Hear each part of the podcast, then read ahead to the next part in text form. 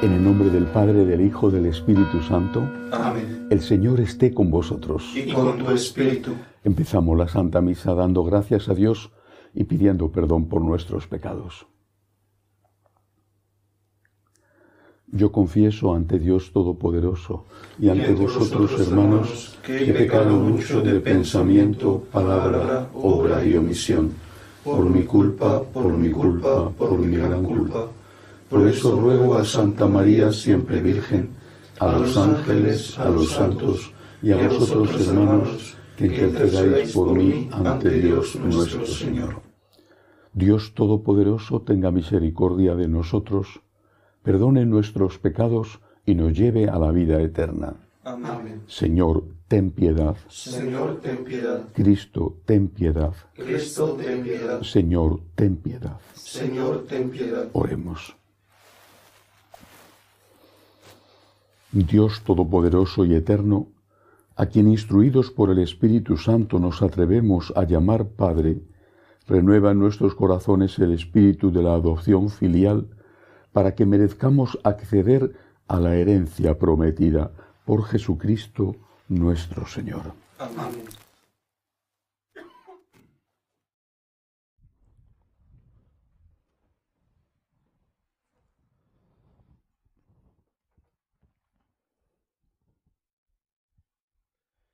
Lectura del libro del profeta Ezequiel.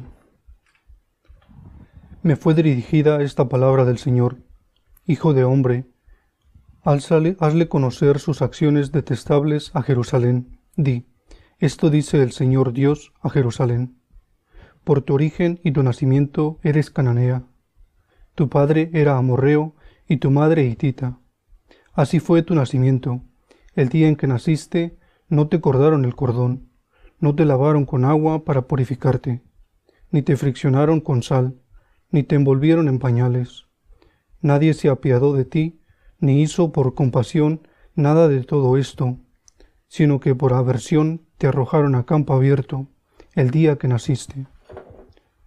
Yo pasaba junto a ti y te vi revolviéndote en tu sangre y te dije, sigue viviendo, tú que yaces en tu sangre, sigue viviendo. Te hice crecer como un brote del campo.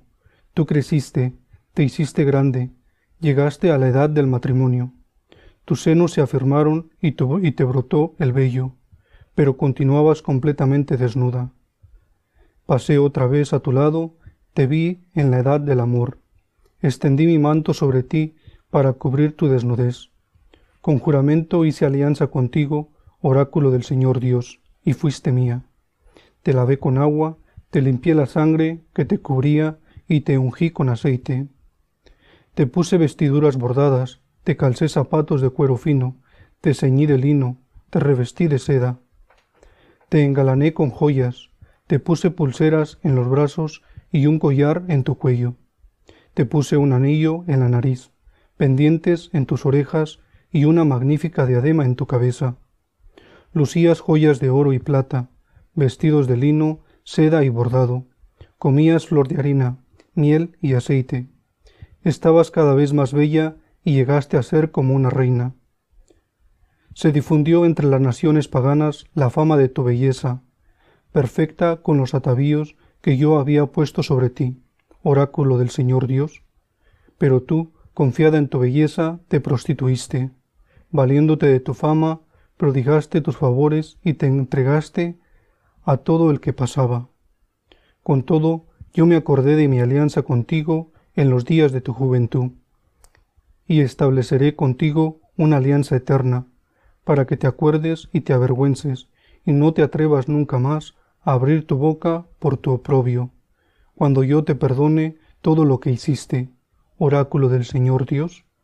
Palabra de Dios. Has cesado tu ira y me has consolado. Cesado tu ira y me has consolado.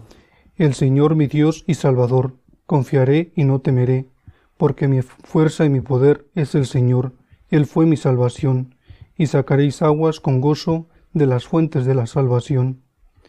Has cesado tu ira y me has consolado. Dad gracias al Señor, invocad su nombre, contad a los pueblos sus hazañas, proclamad que su nombre es excelso. Ha cesado su ira y me has consolado. Tañed para el Señor que hizo proezas, anunciadlas a toda la tierra, gritad jubilosos habitantes de Sión, porque es grande en medio de ti el Santo de Israel. Ha cesado su ira y me has consolado. Aleluya, aleluya, aleluya. Acoged, Aleluya, aleluya. acoged la palabra de Dios, no como palabra humana, sino cual es en verdad, como palabra de Dios. Aleluya, aleluya, aleluya.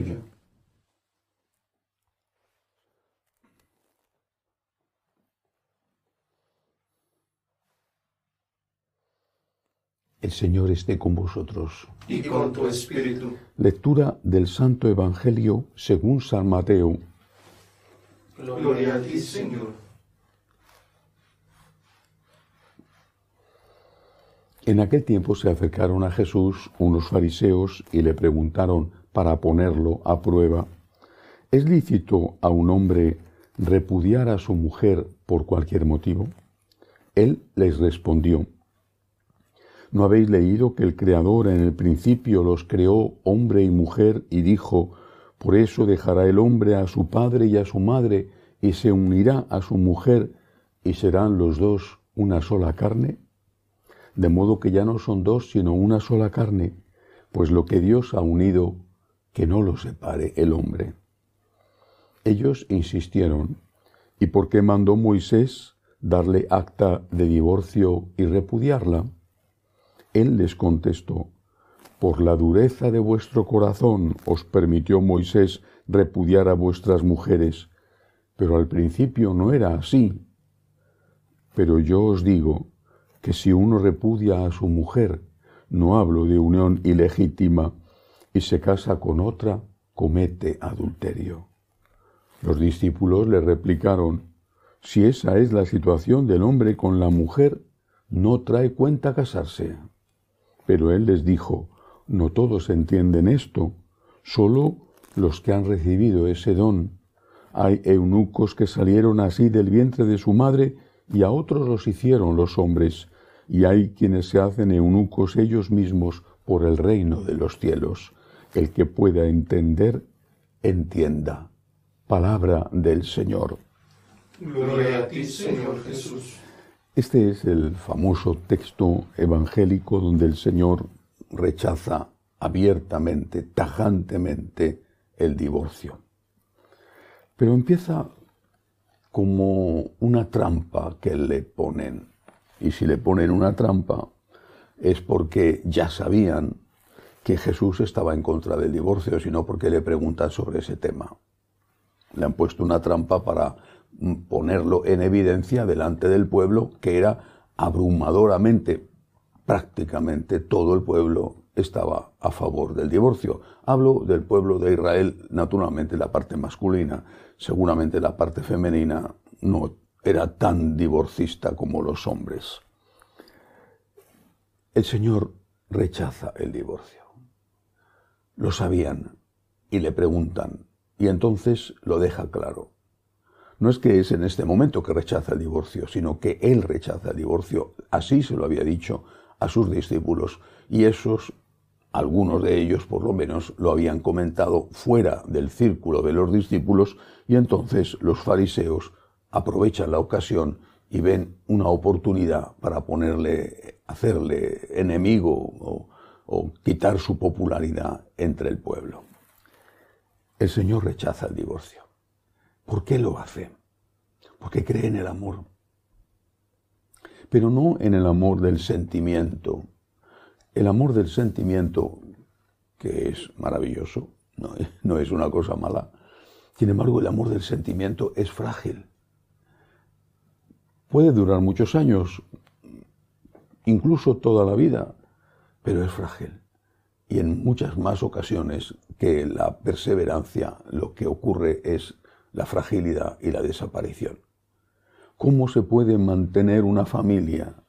¿Cómo se puede emprender un proceso, un proyecto tan importante como tener hijos, educar a los hijos, ayudar a esos hijos a dar los primeros pasos en la vida si no hay fidelidad, si no hay perseverancia en esa unión, incluso cómo se pueden sostener los esposos entre sí, si cuando desaparece o se atenúa el sentimiento, se rompe esa unión para ser después sustituida por otra y luego por otra y luego quién sabe por cuántas. El amor, que es lo que nos enseña Jesús, es una cosa muy bella, pero precisamente por eso es una cosa que implica sacrificio y implica esfuerzo.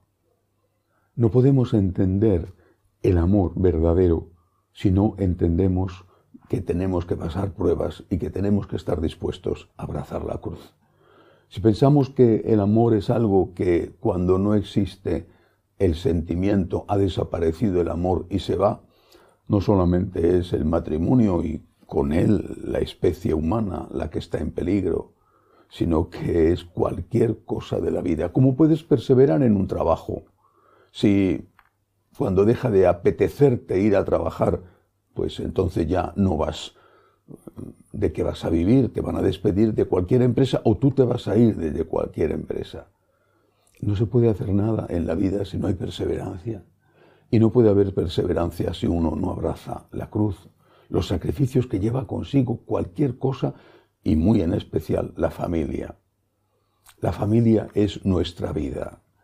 Eh, los, los animales, las plantas, tienen lo que se llama en biología un nicho ecológico un, dromedario, una jirafa, no puede vivir en el Polo Norte. Una planta tropical tampoco.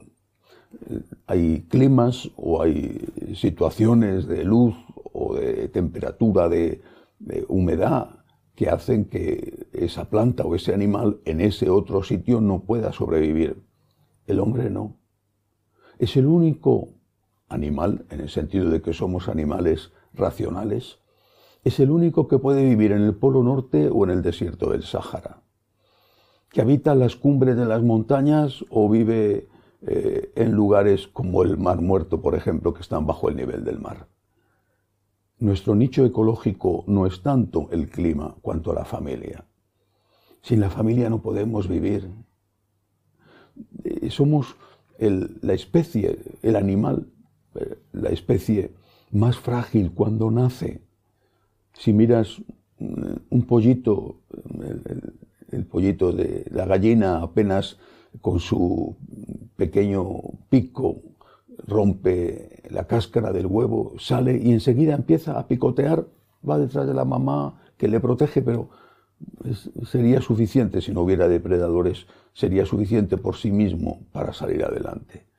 Incluso los mamíferos más cercanos a nosotros, que necesitan el cuidado de sus padres, sobre todo de sus madres, son muchísimo más rápidos en su evolución, en su independencia. El ser humano necesita la familia y la necesita unida, necesita la mamá, por supuesto, pero también el padre. Necesita un modelo materno y un modelo paterno. Si no, primero nos morimos porque no somos capaces de sobrevivir por nosotros mismos. Y después, en el caso de que tuviéramos alimentación y, cuidados higiénicos y sanitarios, necesitaríamos un equilibrio afectivo que solamente nos lo da la familia. Bueno, pues para proteger la familia, para proteger la especie, el Señor Dios Todopoderoso y Jesús en el Evangelio de hoy habla al inicio está citando el Génesis, Dios estableció que la unión del hombre y de la mujer fuera permanente, fuera estable. ¿Hay excepciones? Sí, la Iglesia las ha permitido siempre. Por ejemplo, la separación matrimonial, cuando hay situaciones graves, eh, por poner un ejemplo, de violencia. La separación, la Iglesia la ha permitido siempre, distinto la separación del divorcio. Hay excepciones en otros aspectos, pues habrá que verlo como excepciones. Y de hecho la Iglesia tiene los procesos de nulidad matrimonial, no para romper el vínculo, sino para establecer, después de un serio estudio, que el vínculo nunca existió. Pero la nulidad matrimonial no es el divorcio de los católicos, es una cosa muy diferente. para un católico. Las palabras del Señor son intocables. El que se divorcia de su mujer o de su marido y se casa con otra o con otro, comete adulterio contra la primera, contra el primero. No podemos. Tenemos que abrazar la cruz. Y naturalmente eso significa que tenemos que mm, ser muy precavidos, previsores, antes de contraer matrimonio. Para eso debería de servir el noviazgo y también la preparación de los cursillos prematrimoniales. La familia es, después de Dios, lo más importante que tenemos. Sin la familia no podemos vivir y el divorcio rompe la familia. Escuchemos las palabras del Señor y pidámosle, como siempre, que nos ayude a perseverar, que nos ayude a amar de verdad, un amor que no se limite al sentimiento, sino que demuestre su autenticidad precisamente cuando el sentimiento disminuye. Que así sea. elevamos nuestras súplicas al Señor, pedimos por la Santa Iglesia de Dios, por el Papa, roguemos al Señor. Te rogamos, óyenos. Por los enfermos, los que no tienen trabajo, los refugiados, roguemos al Señor. Te rogamos, óyenos. Para que termine la guerra en Ucrania, para que termine la persecución contra los cristianos en tantos países musulmanes o dictaduras comunistas, roguemos al Señor. Te rogamos, óyenos. Por nuestros bienhechores, por los que nos piden oraciones, roguemos al Señor. Te rogamos, óyenos.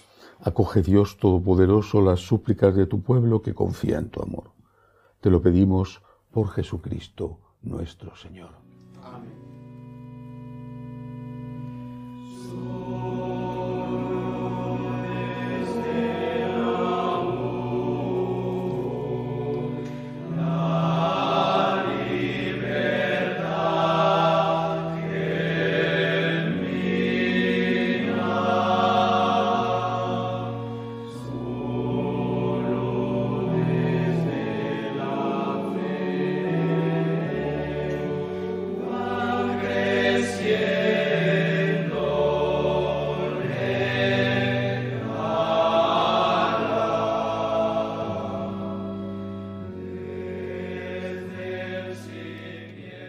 Bendito seas, Señor, por este pan, fruto de la tierra y del trabajo del hombre, que recibimos de tu generosidad y ahora te presentamos, Él será para nosotros pan de vida.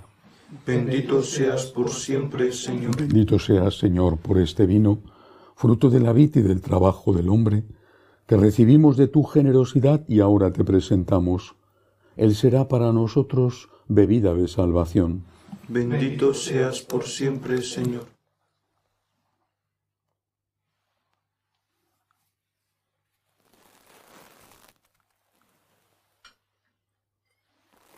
Orad, hermanos, para que este sacrificio mío y vuestro sea agradable a Dios Padre Todopoderoso.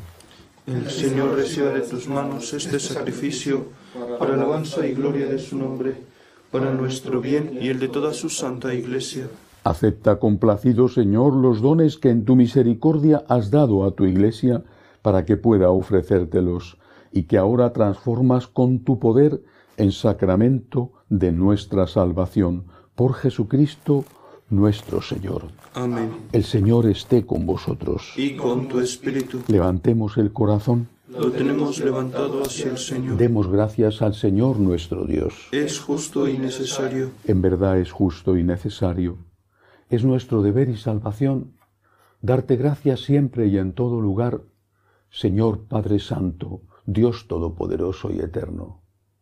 Pues aunque no necesitas nuestra alabanza, es don tuyo el que seamos agradecidos. Y aunque nuestras bendiciones no aumentan tu gloria, nos aprovechan para nuestra salvación por Cristo Señor nuestro. Por eso, unidos a los ángeles, te decimos, Santo, Santo, Santo es el Señor Dios del universo. Llenos están el cielo y la tierra de tu gloria. Osana en el cielo. Bendito el que viene en nombre del Señor. Osana en el cielo. Santo eres en verdad, Señor, fuente de toda santidad.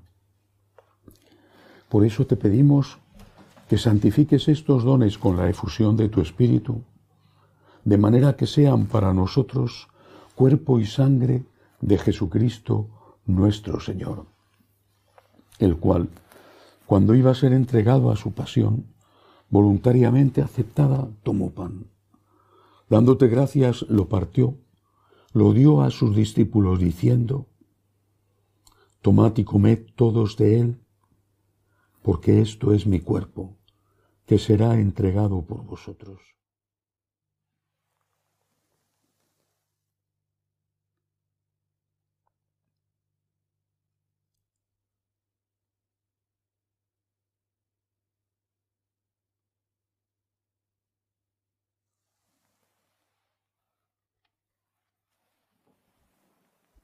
Del mismo modo, acabada la cena, tomó el cáliz.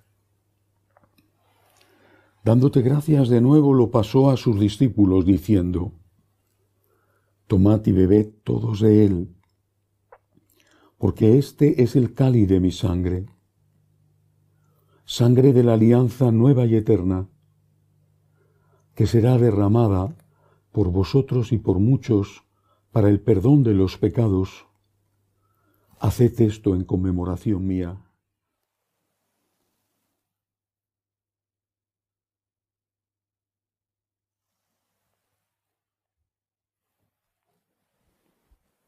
Este es el sacramento de nuestra fe.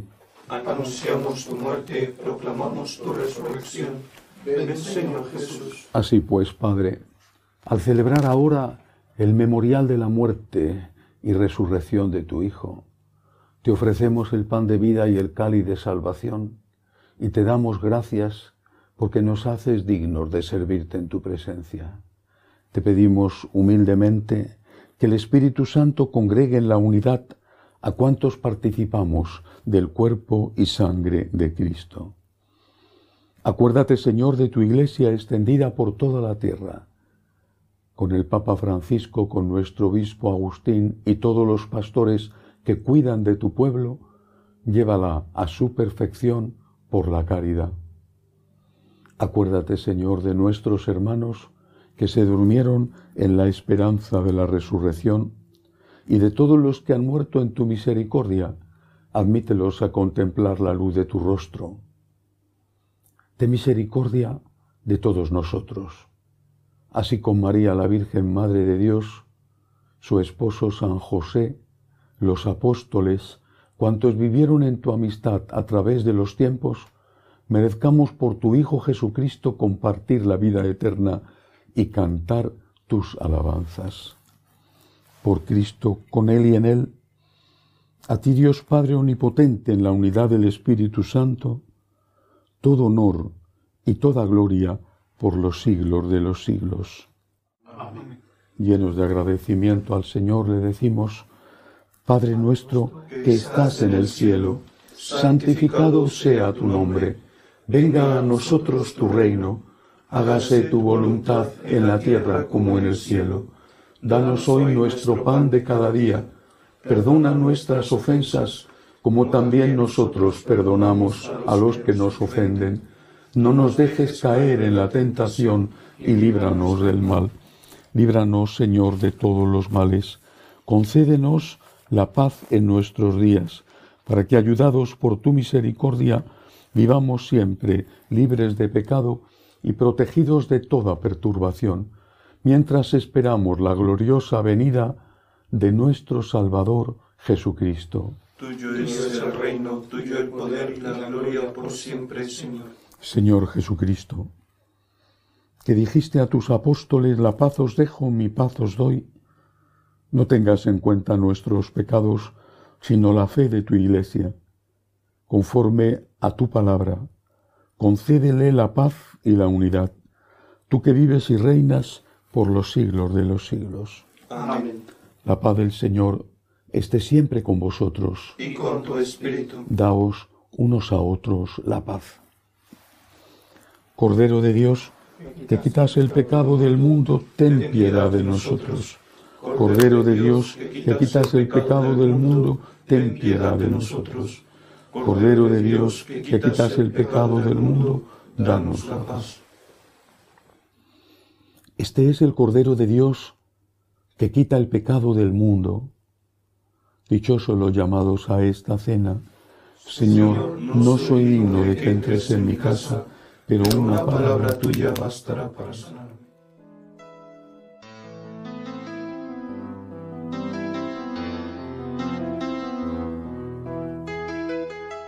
Creo, Jesús mío, que estás realmente presente en el Santísimo Sacramento del altar. Te amo sobre todas las cosas y deseo recibirte dentro de mi alma. Pero como ahora no puedo comulgar, ven al menos espiritualmente a mi corazón. Y como si ya te hubiese recibido, te abrazo y me uno del todo a ti. Señor, no permitas que me aparte de ti. Amén.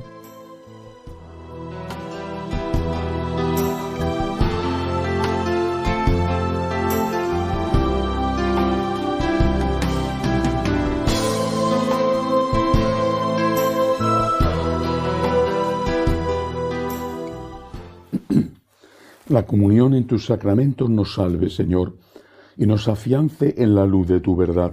Por Jesucristo nuestro Señor. Amén.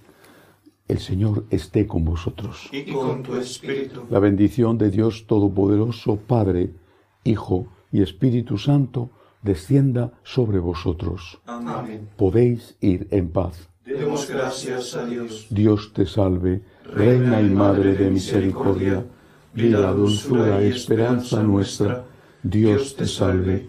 A ti llamamos los desterrados hijos de Eva, a ti suspiramos gimiendo y llorando en este valle de lágrimas. Ea pues, Señora, abogada nuestra, vuelve a nosotros esos tus ojos misericordiosos, y después de este destierro, muéstranos a Jesús, fruto bendito de tu vientre, oh clementísima, oh piadosa Oh dulce y siempre Virgen María, ruega por nosotros, Santa Madre de Dios, para que seamos dignos de alcanzar las promesas de nuestro Señor Jesucristo. Amén. Jesús, me fío de ti, te quiero, te adoro, te doy gracias, te pido perdón, te pido gracias, y me ofrezco a ti como María. Amén.